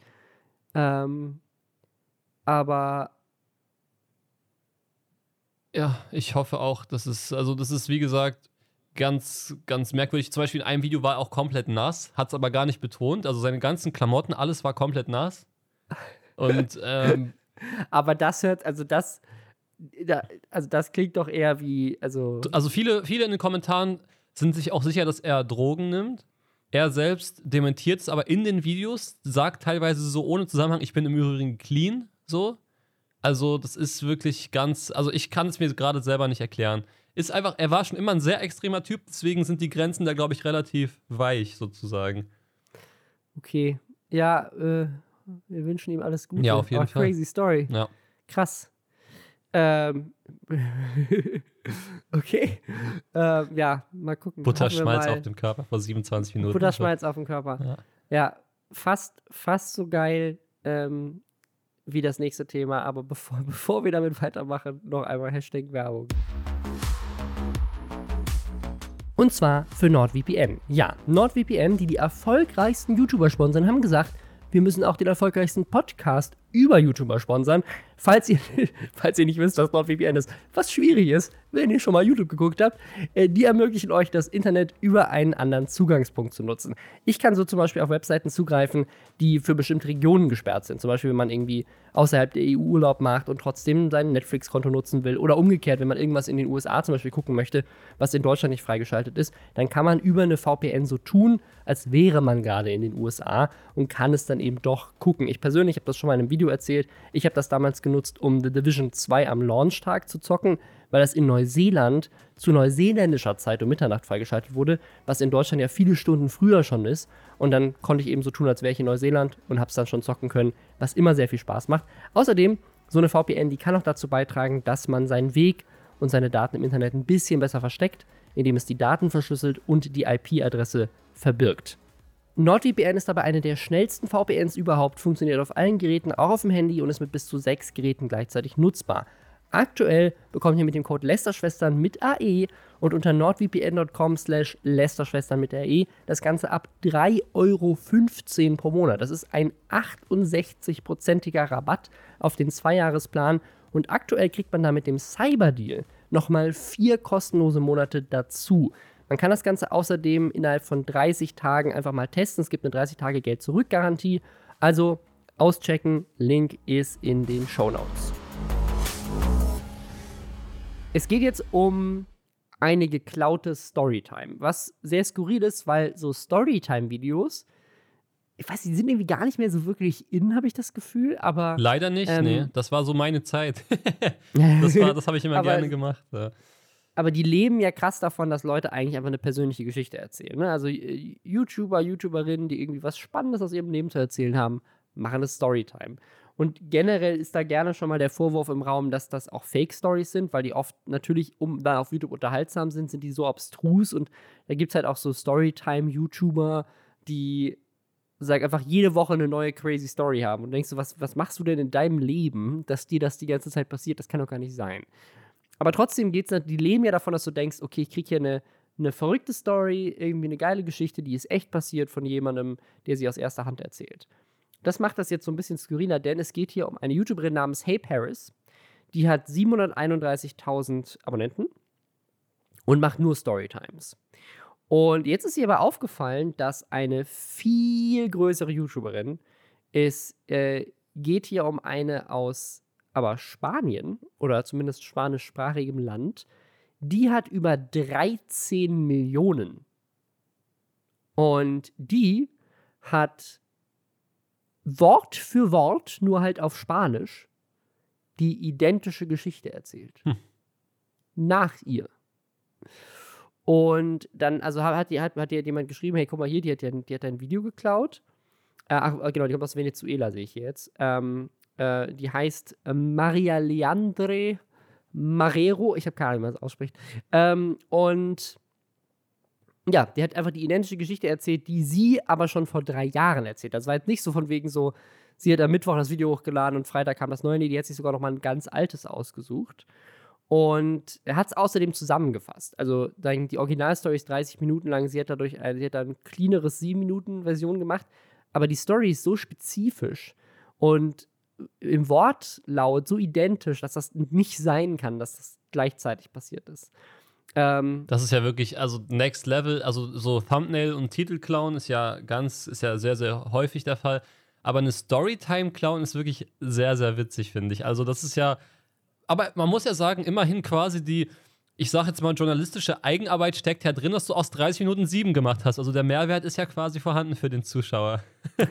Aber das ist ja wirklich. Bei den, echt bei den Reactions. Ich habe das Video aus 10 Minuten, da habe ich 20 Minuten ja, ausgemacht, genau. indem ich nach jedem zweiten Satz nochmal den Satz wiederholt. Ich bin habe. Zauberer. Nee, aber wirklich finde ich äh, sehr, sehr witzig, eine Storytime. Ich weiß nicht, man kennt es ja aus dem Freundeskreis. Ich weiß nicht, ob, du das, ob dir das schon mal aufgefallen ist dass du, dass jemand eine Story oder vielleicht ein flüchtiger äh, Freund, äh, flüchtiger Freund klingt irgendwie ganz merkwürdig, äh, dass jemand eine Geschichte erzählt, die dir schon mal bekannt vorkommt. Also das ist mir auf jeden Fall schon mal passiert, so dass, dass du denkst, ah, vielleicht hast du das auch gar nicht selbst erlebt, so ähm, ist mir sogar mal einmal sehr explizit passiert. Da habe ich tatsächlich auch ein YouTube-Video geschaut und ein paar Tage später hat mir ein Kollege, also der war wirklich ein, eher ein Bekannter, hat mir dann dieselbe Geschichte über sich selbst erzählt. Fand ich sehr witzig. Also, das ist teilweise, also quasi das hier, was hier passiert ist, nur in Real Life. In, und er hat es nicht echt. hochgeladen. genau. Und äh, ja, ist sehr interessant vor allem. Das Ding ist ja, wenn der Große vom Kleinen klaut, in dem Fall hier 13 Millionen Abos klaut von 700.000 Abos, dann wird das immer erst sehr spät bemerkt. Aber wenn der Kleine vom Großen klaut, sind die Kommentare direkt voll. Ja, das hast du hier und hier nachgemacht und so. Aber ja, Storytime geklaut, nicht so eine gute Idee vielleicht. Ich finde das ja super spannend, weil das, ähm, das ist so der, der Kerncontent von dem YouTube-Kanal offen und ehrlich inzwischen, habe ich so das Gefühl. Die decken sehr gerne auf, wo deutsche YouTuber von Amerikanern geklaut haben. Und das passiert in Deutschland halt auch richtig krass viel. Ne? Und auch, auch, auch, auch in diesem Größenverhältnis. Also zum Beispiel Rebecca Wing, die Prank Bros, äh, Simon Desue. Wenn du mal auf deren Kanäle gehst, wirklich jedes zweite Video ist ein amerikanisches Video. Ich habe das jetzt in meinem äh, äh, Anti-Web-Videopreis auch ähm, mhm. gewürdigt, weil zum Beispiel Simon Desue halt auch dann teilweise super wirr die Videos klaut. Also er hat zum Beispiel ein Video von Tom Scott einfach eins zu eins nachgemacht, sogar mit dem identischen Thumbnail und Titel. Und bei Simon Desue ist wirklich das Dreisteste, der nimmt gerne mal einfach das Original-Thumbnail, lädt das runter und shoppt dann sein Gesicht drauf. Mhm. Und das ist ja wirklich super skurril. Aber auch bei, ähm, bei Rebecca Wing oder den, den, den Prank Bros, die sagen, das, das, ist, das ist so seltsam. Also sagen, dass, dass denen also ich finde es ja überhaupt nicht schlimm, jetzt im ersten Moment sich mal von einem Experiment zum Beispiel ins inspirieren lassen. Also die Prank Bros machen zum Beispiel solche Sachen, wo sie sagen, keine Ahnung, wir versuchen um eine Wassermelone so viele Gummis wie möglich drum zu machen. Ne? Das ist mhm. jetzt auch schon hundertmal gemacht worden, das ist nichts Neues. Aber sie kopieren dann ein Video so, dass sozusagen sogar der Moment, wo das, wo das, äh, das Gummi ihm irgendwie an die Hand schnalzt und ihm wehtut, selbst der wird dann eins zu eins an derselben Stelle nachgemacht. Mhm. Also und dann gefaked. Also es macht überhaupt gar keinen Sinn, warum äh, sozusagen, also warum nicht irgendwie die Idee nehmen und dann selber kreativ reden. Nein, wir, wir, wir schreiben quasi das Video Wort für Wort ab und machen sogar Sachen, die quasi in echt schief gelaufen sind, absichtlich falsch nach, weil das ja im Original auch so war. Es ist richtig seltsam. Ja, Rebecca Wing hat ja deswegen auch immer so super skurrile Titel, weil die wahrscheinlich auch mit dem Übersetzer übersetzen. Translate. Ja, ich denke also schon, also manch, wirklich. Manchmal habe ich bei Rebecca Wing das Gefühl, weil kennst du diese CGI-Influencer? Also Leute, die quasi auf Instagram Werbung machen, die gar nicht echt sind, weil die einfach nur mit, mit äh, CGI generiert sind. Und es gibt ja auch diese ganzen YouTube-Videos, die einfach nur übersetzt werden. Also wo quasi. Ja, genau, einfach, die kenne ich von äh, deinem Kanal. Wo jemand einfach so richtig schlecht auf Fiverr sich irgendeinen jemanden geholt hat, der dann die Stimme übersetzen muss. Ja. Und der übersetzt das dann ähm, auf, äh, auf, auf äh, Deutsch oder was weiß ich. Und macht das in jeder Sprache dann zigmal und die verdienen unglaublich viel Geld damit. Und das ist ungefähr das Gleiche bei ihr, weil teilweise die Sachen so wenig Sinn machen, wie sie übersetzt sind, dass vielleicht gibt es Rebecca Wing gar nicht. Die ist computergeneriert und übersetzt einfach automatisiert die Titel und die Thumbnails aus irgendwelchen anderen Sprachen. Und deswegen ist auch alles so gleich. Ja, also das ist halt eine sehr, sehr interessante Theorie. Ich finde es halt auch. Ja. Das, das fehlt auch noch auf meiner YouTuber, auf meiner YouTuber-Bucketlist fehlt es auch noch, so komplett den, den Ami-Content zu klauen. Habe ich echt noch nie gemacht weil ich da auch einfach zu faul immer für war. Ich war zu faul zum Klauen sozusagen, weil ich das, ich, ich hätte mir immer gedacht, irgendwer kennt das Original doch, aber da muss einfach so skrupellos sein, dass einem das scheißegal ist. das ist das Wichtige, glaube ich, dass man es einfach trotzdem ja. hochlädt. Äh, ich weiß auch noch, diese andere Freundin von Rebecca Wing, die war ja noch, also nochmal zwei, drei Stufen krasser. Diese, boah, ich weiß gar nicht mehr, wie die hieß. Ach, die, äh, die dann irgendwann verschwunden ist von YouTube, weil die, die, die immer diese ganz übersexualisierten Titel Aber so, über, also übersexualisierter geht gar nicht. Und im Video ging es dann gar nicht darum. Da ging es doch immer um diesen Typen, der die verfolgt. Oh, wie hieß der noch? Der Game Master. Ah, der genau. Game Master, genau. Game Master penetriert mich mit Gurke oder genau. sowas. Und in dem Video ist dann was ganz anderes. Ja, das auch ist ganz skurril. wild. Also und die ist, dann, die ist dann irgendwie komplett seltsam von YouTube verschwunden, hatte auch irgendwie so einen Zusammenbruch. Es war sehr traurig, äh, weil ihre Familie dann, glaube ich, rausgefunden hat, dass sie diese Videos macht oder sowas. Das war ganz, ganz skurril. Äh, aber sie haben trotzdem, äh, trotzdem harmonieren die Leute die immer wieder, ne? weil die ganzen, also die Zielgruppe sind irgendwelche Zwölfjährigen, die keine Ahnung haben und denen das wahrscheinlich auch völlig egal ist, ob das Video schon mal gibt oder nicht. Es geht ja eigentlich mehr darum, dass man irgendwie halt die Inhalte von anderen Leuten nimmt und damit anfängt, Geld zu verdienen. Äh, ne? Also, aber trotzdem wachsen die Abozahlen. Aber weißt du, bei wem die Abozahlen nicht mehr wachsen? Na, bei wem? Bei Charlie D'Amelio. Das ist die erfolgreichste TikTokerin äh, wir hatten es letzte, letztes Mal, glaube ich, oder vorletztes Mal. War das, warte, ganz kurz, war das die, die geheult hat, weil sie weniger Follower nee, hatte? Oder nee, war das, das die, die überholt das, hatte? Genau, das war die, die wegen der die andere ah, geheult ah, okay. hat, weil sie sie überholt hat. Genau, die, also, die ist Shootingstar auf TikTok, nah an 100 Millionen Followern und äh, hat aber auch die ganze Familie ist inzwischen berühmt. Ne? Ihre Schwester Dixie ist auch eine der erfolgreichsten auf TikTok.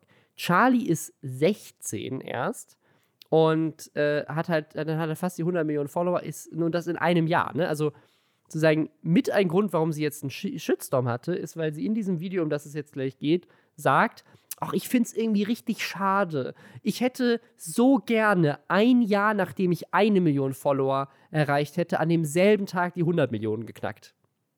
Und das fanden Leute ein bisschen überheblich. Aber auch um, um das mal quasi in, in Perspektive zu rücken, die hat innerhalb von einem Jahr ist sie von einer Million auf 100 Millionen gewachsen. Sozusagen, die ist von so einem, von einem kleinen, erfolgreichen TikTok-Star, die vielleicht gerade anfängt, damit Geld zu werden, äh, zu machen, zu einem weltweiten Star geworden innerhalb von einem Jahr. Und hat ihre ganze Familie da mitgezogen und ihre Familie hat jetzt so eine YouTube-Serie, äh, wo sie Überraschungsgäste zum Essen einladen. Und da haben sie ihren persönlichen Koch, der nur für sie kocht. Ähm, und äh, in dem Video kommt James Charles zu Besuch. Und die, die äh, Charlie, man, wo man dazu sagen muss, auch erst 16 ist, ne? Ja. verhält sich unglaublich so diva-mäßig eingebildet, was irgendwie das Essen angeht und auch diesem, diesem Koch gegenüber.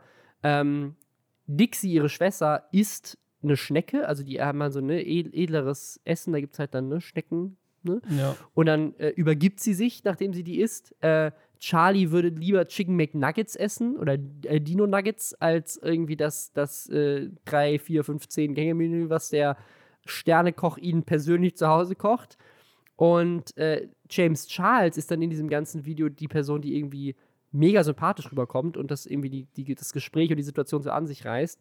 Und dann kam noch diese, diese Beschwerde dazu, dass sie ihre 100 Millionen nicht knackt. Die Schwester war irgendwie die ganze Zeit gelangweilig, gelangweilt, was der, äh, was der James dazu erzählen hat oder generell.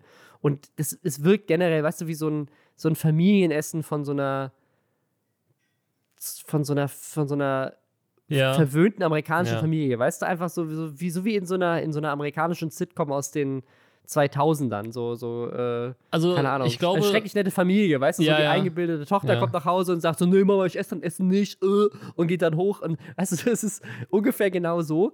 Und das kam so schlecht an, dass sie innerhalb von irgendwie kürzester Zeit plötzlich eine Million Follower verloren hat auf TikTok.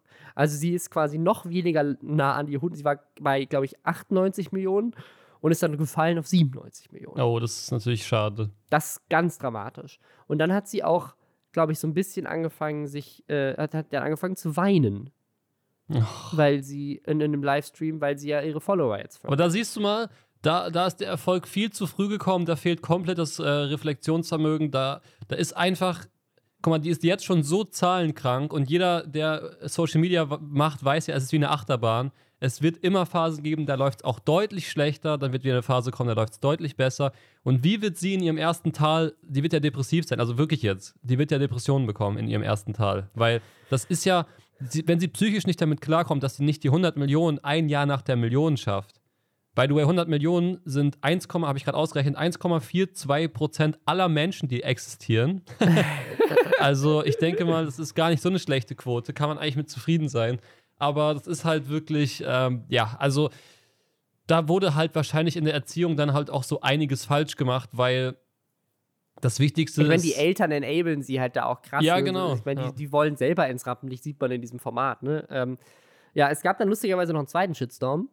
Ihre Schwester Dixie hat nämlich dann kurz danach ein Video hochgeladen, wo sie zu, ähm, ich glaube, Fuck the Police von NWA tanzt auf TikTok, ähm, aber gesungen von äh, Trisha, äh, die hier von äh, David Dobrik und so weiter, die so be- bekannt ist darüber, also die, diese YouTuberin, die sehr skandalös ist.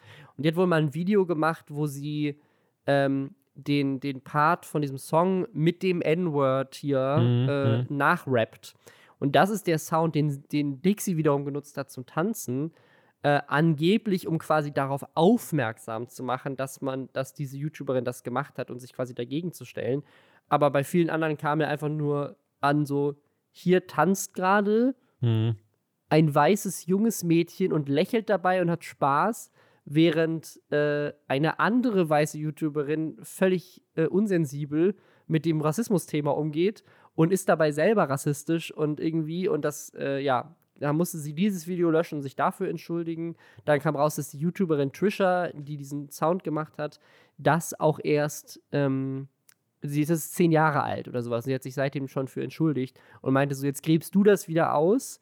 Zehn Jahre später, ich habe mich dafür entschuldigt und du tanzt aber jetzt 2020 zu einem Video, Mhm. wo das die ganze Zeit äh, quasi von mir reingerufen wird, dieses Wort. Ähm, ja, also da haben sie nochmal einen Shitstorm kassiert, also läuft nicht so geil bei den Damilios aktuell. Aber sie hat, weißt du, was lustig ist? Hm. Sie hat die 100 Millionen dann doch, doch geknackt. Ach Gott sei Dank, dann ist die Story. inzwischen, ja. inzwischen hat sie sie. Hat ein Happy End, die Story. Ja, das freut mich. Es gibt noch Ja. Fairness auf der Welt. ähm, wir haben jetzt noch ein paar Stories. Äh, wir sind aber schon, wir sind schon echt äh, äh, gut in der Länge, aber es sind so viele Themen irgendwie übrig geblieben. Ich würde sagen, wir machen so ein bisschen schneller jetzt nochmal äh, durch und zwar YouTube. YouTube hat sich äh, was Krasses erlaubt äh, letzte Woche. Und zwar haben sie angekündigt, dass sie jetzt doch wieder das Recht haben, bei jedem, oder was heißt, ich glaube sogar zum ersten Mal, das Recht haben, bei jedem Video Werbung zu schalten. Weil die Situation aktuell ist ja so, wenn du neuer Creator bist auf der Plattform, musst du dich erst fürs Partnerprogramm bewerben, so war das früher. Dann kam irgendwann mal, dass du eigentlich fast automatisch schon in dieses Partnerprogramm aufgenommen wirst. Und dann darfst du deine Videos monetarisieren. Und erst wenn du als Creator entscheidest, ich möchte meine Videos monetarisieren, läuft auch Werbung und auch erst dann verdient YouTube Geld und du wirst immer auch an den Werbeeinnahmen beteiligt. Das heißt, jedes Mal, wenn irgendwo auf YouTube ein Werbespot war von einem Video, dann hat das immer auch bedeutet, dass die Person, die dieses Video hochgeladen hat, damit auch Geld macht und sogar mehr Geld macht als YouTube, weil die 55% der Einnahmen bekommen. Dann hat YouTube das geändert, das kam schon nicht so gut an, dass man erst 4000 Stunden Watchtime generieren muss und eine, 1000 Abonnenten haben, glaube ich. Weißt du, was das Lustige daran Partnerprogramm- Ich habe das Nee. dieses Jahr habe ich ja auch einen neuen Channel gestartet und obwohl ich direkt in, in einem Netzwerk war, also ich wurde direkt ins Netzwerk aufgenommen, quasi indem ich mit den großen Kanälen schon drin war, musste ich Ja. trotzdem die Mindestanforderungen noch erfüllen. Das fand ich sehr interessant. Krass. Also so so wie früher einfach mal einen Kanal starten und von Video 1 monetarisiert sein, weil man ja schon ein Netzwerk Das- hat, geht ja. nicht mehr. Ja, und das, das hat natürlich viele Leute, die meinten so, hey, ich bin klein, was, wenn ich ein virales Video habe oder so und jetzt muss ich mich da erst hinarbeiten. Und für viele, das ist natürlich nicht viel Geld, wenn die so klein sind. Aber trotzdem ne, waren da Kanäle dabei, die meinten so, hey, das sind irgendwie 50 Euro jeden Monat, die mir jetzt fehlen, ohne wirklich großen Grund dafür. Und die Argumentation damals war halt, wir können diese kleinen Creator nicht überwachen.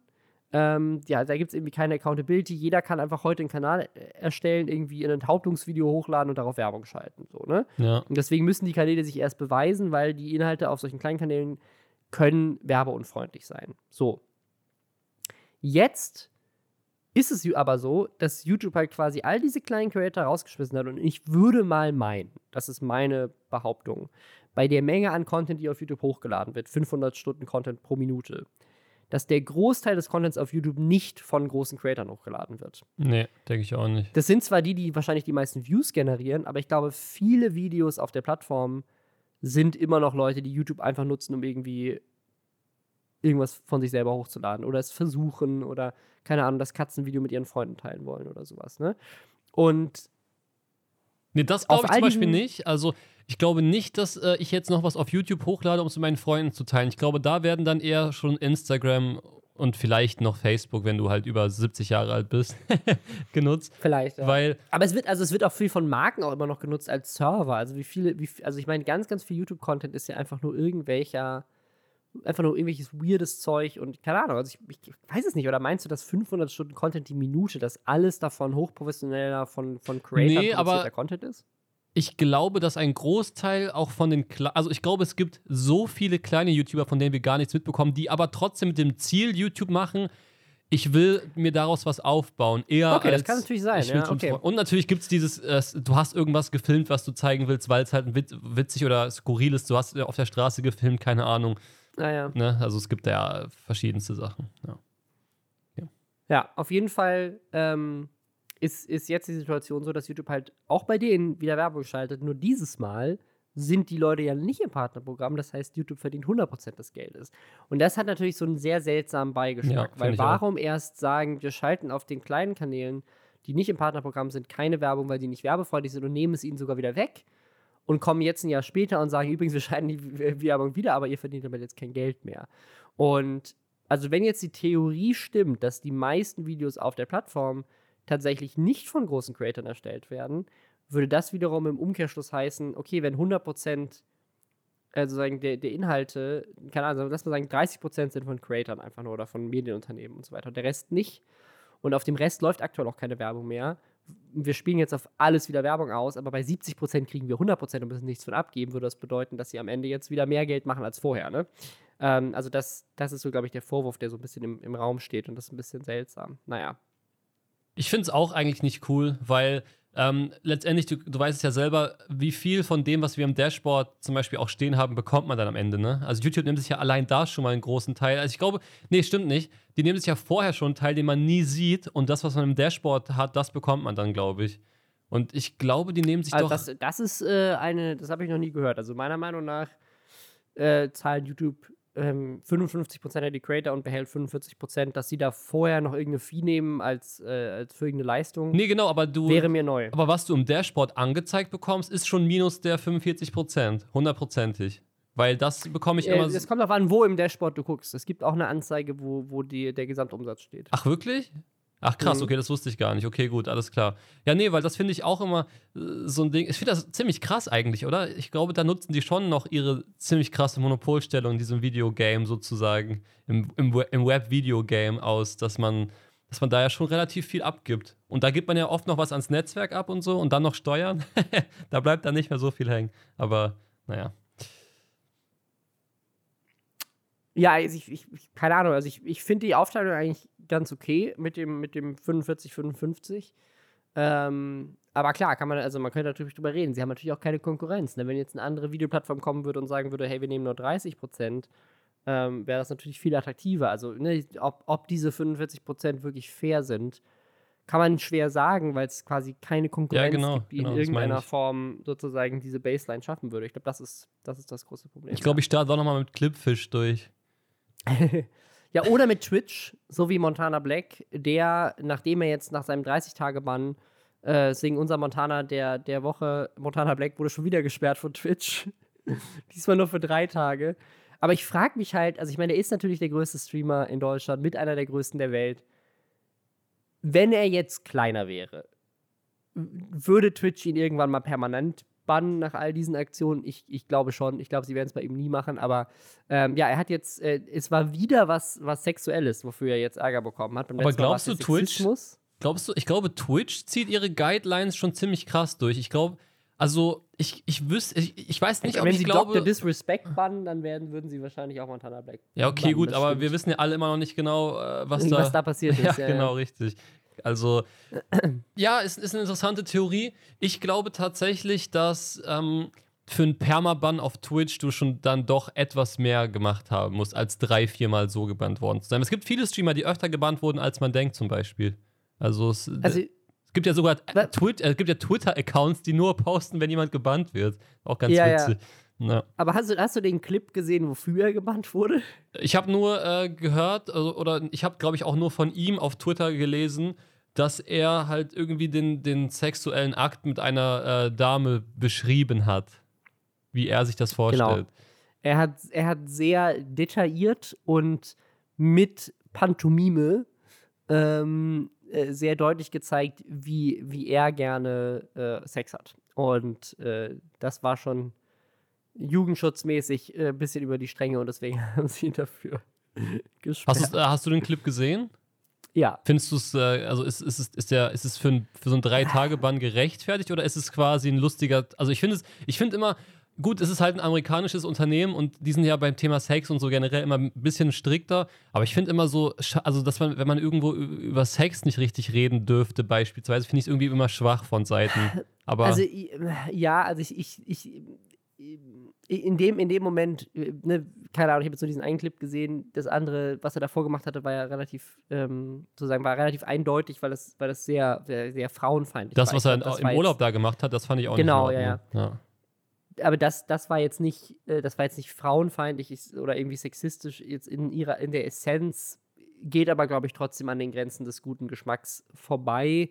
Aber das ist natürlich immer so eine, so eine, so eine Frage. Ne? Also, ich weiß es nicht. Am Ende des Tages kann das Unternehmen selber entscheiden, was werbefreundlich ist und was nicht. Und ich glaube, da geht es vor allem. Es geht um zwei Sachen. Das eine ist Jugendschutz und das andere ist, wie werbefreundlich ist das, wenn der größte Streamer auf der Plattform diese Inhalte macht. Und ich glaube, das äh, ist dann eher schädlich. Und das sind ja auch, also viele der, Unter viele der Unternehmensentscheidungen werden ja auch gefällt, wenn man sagt, sozusagen, wenn das unser Aushängeschild für YouTube, äh, für Twitch in Deutschland ist, ähm, ein bisschen problematisch, wenn er solche Inhalte macht. Und dann wird so eine, wird so eine Strafe vielleicht auch eher als Erziehungsmaßnahme auferlegt und nicht unbedingt, ähm, weil das irgendwie jetzt für die Problematik des, des Contents spricht. Ähm, ja. Aber ich glaube schon, dass sie in den, in den äh, User äh, Guides, quasi hier den, den Nutzungsbedingungen, da steht, glaube ich, schon sehr deutlich drin, was sozusagen an sexuellen Sachen machbar ist und was nicht. Und das sozusagen hat dafür halt hat dagegen widersprochen und deswegen finde ich es auch, auch dann gerechtfertigt, wenn das in den Regeln, Regeln steht.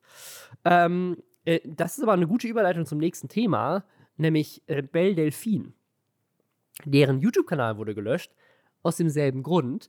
Wer Belle Delphine nicht kennt, die ist OnlyFans-Star, ähm, war davor, aber glaube ich auf jeden Fall noch mehr Social-Media-Star und ist unter anderem hier in diesem Podcast und generell weltweit bekannt geworden, weil sie ihr Badewasser verkauft hat. Ne, die ist halt bekannt dafür, dass sie in knappen Outfits. Ja, gut, dass äh, du mich Gaming, erinnerst, ich muss mal wieder nachbestellen. Mein, äh, mein, mein Badewasser, Badewasser ist da so leer. Ist. Ja. Naja, auf jeden Fall ähm, sozusagen, ne, also die, die ist, die ist sozusagen ich würde sagen, noch, noch äh, anzüglicher unterwegs als Katja Kasewitsch zum Beispiel, wenn man ein deutsches Beispiel geben möchte. Ähm, also die ist schon sehr, ne, ist schon sehr nah an der, an der Pornografie, was ihre mhm. Inhalte angeht. Auch auf YouTube. Ähm, da hat sie halt dann ein, ein Musikvideo gemacht, wo sie im Bikini aufreizend tanzt. Und deswegen wurde ihr YouTube-Kanal dann ohne Strike und ohne Vorwarnung gelöscht, weil sie gesagt haben, es sind severe Violation of YouTube's Policy on Nudity. Ne? Also es geht hier um, um Nacktheit und sexuellen Content. Äh, nackt war sie nicht, aber sie war halt sehr leicht bekleidet. Ähm, und es war auf jeden Fall sexualisiert. Lustigerweise hat sie den YouTube-Kanal wieder zurückbekommen. Okay. Und weißt du auch mit welchem Argument? Sie hat geweint später. nee. nee, hau raus. Sie Deswegen. hat, sie hat ihr Video, für das sie angeblich gebannt wurde, oder mehrere ihrer Videos, zusammengeschnitten mit dem Song WAP von Cardi B. Und in diesem Song WAP, äh, der ja sowieso sehr sexuell im Inhalt ist, ähm, sind eine Menge Tanzmoves drin in sehr ähnlichen Outfits wie in ihren Videos. Ah, okay. ähm, und ihr Argument war also, hey YouTube, ihr feiert diese Musikerin für ihren feministischen Song und äh, promotet den und lasst ihn auf der Plattform und dann komme ich und mache genau das Gleiche, nur bin ich halt keine Musikerin und werde dafür gebannt. Aber mein Video war nicht sexueller als dieses Musikvideo. Und damit hat sie ehrlich gesagt recht und deswegen hat YouTube ihren Kanal wieder entbannt. Ja, ich, ist ja auch so. Also ich finde es auch in Ordnung. Ich finde das auch ein legitimes Argument. Weil sonst hätte die Antwort ja sein müssen, okay, dann wird das Video von KDB auch noch gelöscht und das wäre ja niemals passiert. Und nee. ja. Aber das ist deswegen auch eine coole Aktion von, von YouTube, dass sie es dann zumindest wieder rückgängig machen ja. und sagen, gut, wir wollen ja nicht mit zwei Arten von. Aber ich finde das eh so krass. Messen. Was heißt heutzutage überhaupt noch gelöscht, ne? Weil es ist ja, scheint ja alles in so super zugänglichen Cloud-Speichern trotzdem zu sein, dass man es halt mit zwei Klicks dann wiederholt. So, da finde ich es immer so krass, dass man dann sagt, ja, wir haben das jetzt gelöscht und so. Es ist halt alles so. ja. Das ist auch eine gute Frage, ne? Wenn, also wenn der Kanal gelöscht wird und der kann komplett wiederhergestellt werden. Ich meine, ich denke mal, die werden einfach irgendwelche Backups haben, die sie, auf die sie dann zugreifen können. Bestimmt die Wayback Machine benutzen die. Die Wayback Machine, genau. was, aber das, das, stellt natürlich die Frage, wenn ich ein Video von mir lösche, wie lange ist das noch auf den Servern von YouTube und wie lange könnte man es noch wieder herstellen? Das ist eine gute Frage. Ich weiß, ähm, früher ist ja. es öfter mal YouTubern passiert. Ähm, da hat, äh, jetzt ist ja so, wenn du im Dashboard ein Video löscht, dann wird ja angezeigt, sind sie sich sicher, dass sie dieses Video da steht ja sogar, dass, dass sie ein, also dass sie eins Video quasi, damit man genau weiß, ich habe ein Video markiert, endgültig löschen wollen. Und ich habe damals halt von YouTubern gehört, da war ein Haken über dem oberen Video, war quasi alles markieren. Da gibt es halt oh, oh. YouTuber, die haben ihre ganzen Videos dann gelöscht. Und früher war das eben nicht so einfach mit dem Wiederherstellen. Ich glaube, da hätte ich so einen Nervenzusammenbruch bekommen. Also ist, glaube ich, ja. gut, dass sie das geändert haben. Ja, ich, fra ich frage mich, ob sie diese Art von Wiederherstellungsmechanismen auch auf Pornhub haben. Ähm, da gab es nämlich letzte Woche auch. Deine Übergänge sind heute der Wahnsinn. Das Bam, ist, ne? Ja. Da gab es auch einen großen, einen großen Skandal, nämlich um Rezo. Und zwar, um die Backstory zu erzählen, äh, es gibt eine Pornodarstellerin, die heißt Shaden Rogue, die wie so, also ist, glaube ich, eine deutsche Pornodarstellerin, gehe ich mal davon aus, ähm, die wie viele inzwischen auch eine große Social Media Präsenz hat. Ne? Hat man ja zum Beispiel auch gesehen bei einer Lexi Rocks oder einer, wie heißt sie hier, die andere, die auf YouTube groß ist? Lucy? Äh, Lucy Cat, genau. Heißt aber nicht mehr Ähm, Lucy Cat, heißt jetzt Just Lucy. Mit ihr habe ich, by the way, Folge 69 in meinem Podcast gemacht. Schaut mal vorbei. Folge 69 auch. ja, das war der Wortwitz Wow. quasi, das war der Witz. Ähm, ja, äh, auf jeden Fall, genau, Shaden Rogue hat, die ist auch groß, auf Instagram hat fast 200.000 Follower und die hat mit Rezo ein gemeinsames Video schon gedreht.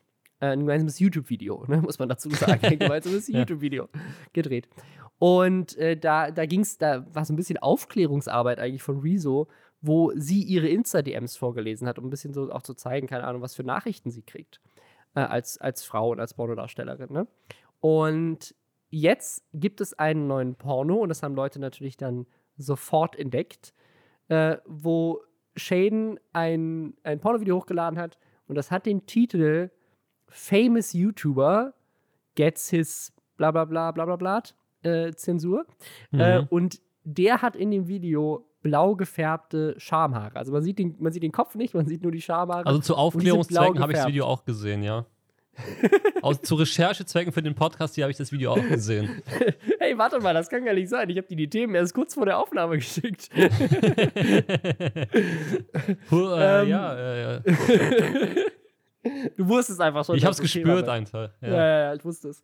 Ähm, ja, auf jeden Fall ist, also, ist es offensichtlich nicht Rezo, würde ich mal stark davon ausgehen, weil ich einfach nur davon ausgehe, dass Rezo keine blau gefärbten Schamhaare hat. Ähm, Ich denke auch, dass es Aber- nicht Rezo ist. Ne, ne, ne, ne, aber ich, find's, ich, ich frage mich, ob sie ihn gefragt hat, ob das okay ist, weil sie spielt offensichtlich mit dem Fakt, dass sie gemeinsam ein Video schon gedreht haben. Und das ist natürlich offensichtlich eine Anspielung auf ihn und gibt ihr gerade immense Promo. Er selber hat sich auf Twitter dazu geäußert und gesagt, er, ne, er sieht kein Problem damit, dass solche, solche Leute solche Videos drehen.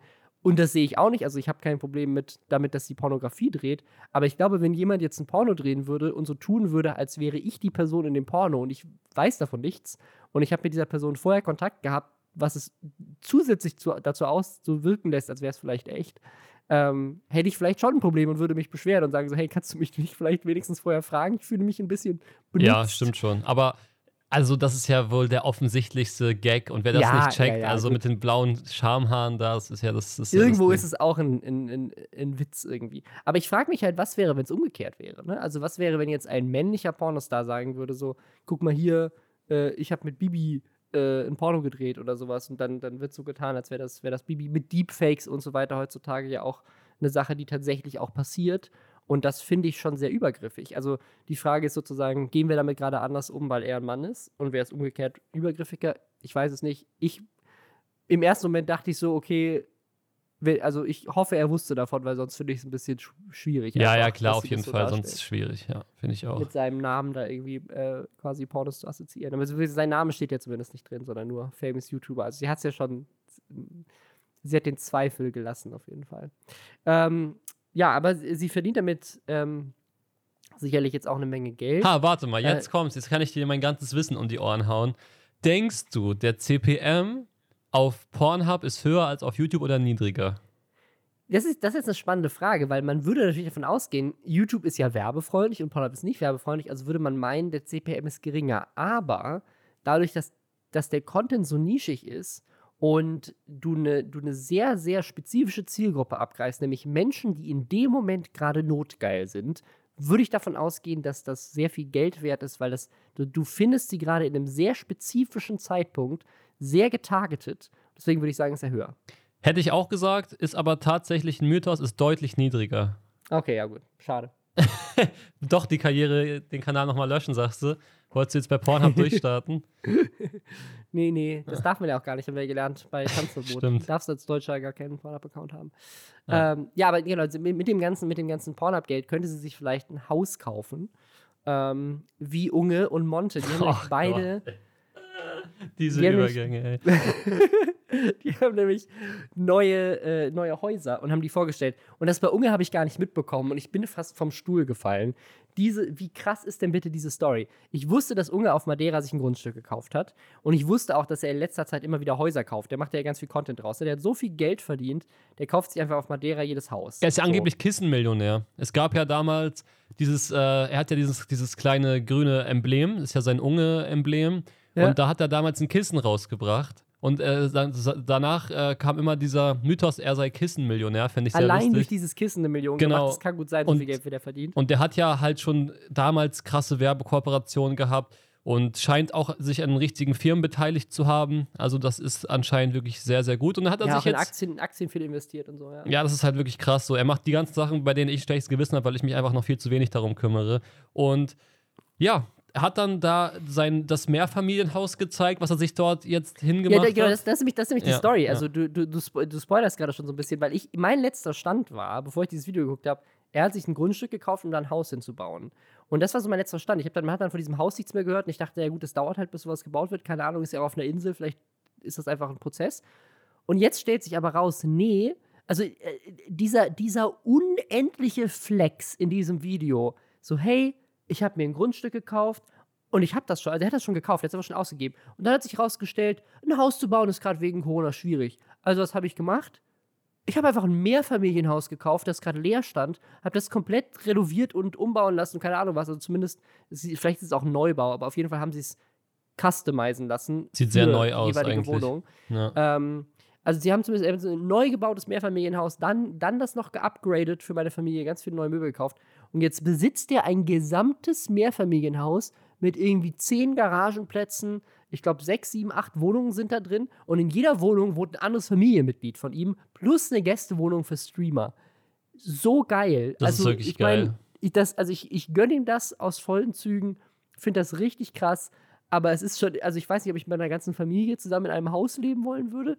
Aber äh, wie, wie krass ist es einfach, dass du das Geld hast, zu sagen, so, ich habe mir schon ein Grundstück gekauft. Also, ich könnte mir aktuell nicht mal ein Grundstück kaufen für ein Haus in Berlin, wenn ich das wollte.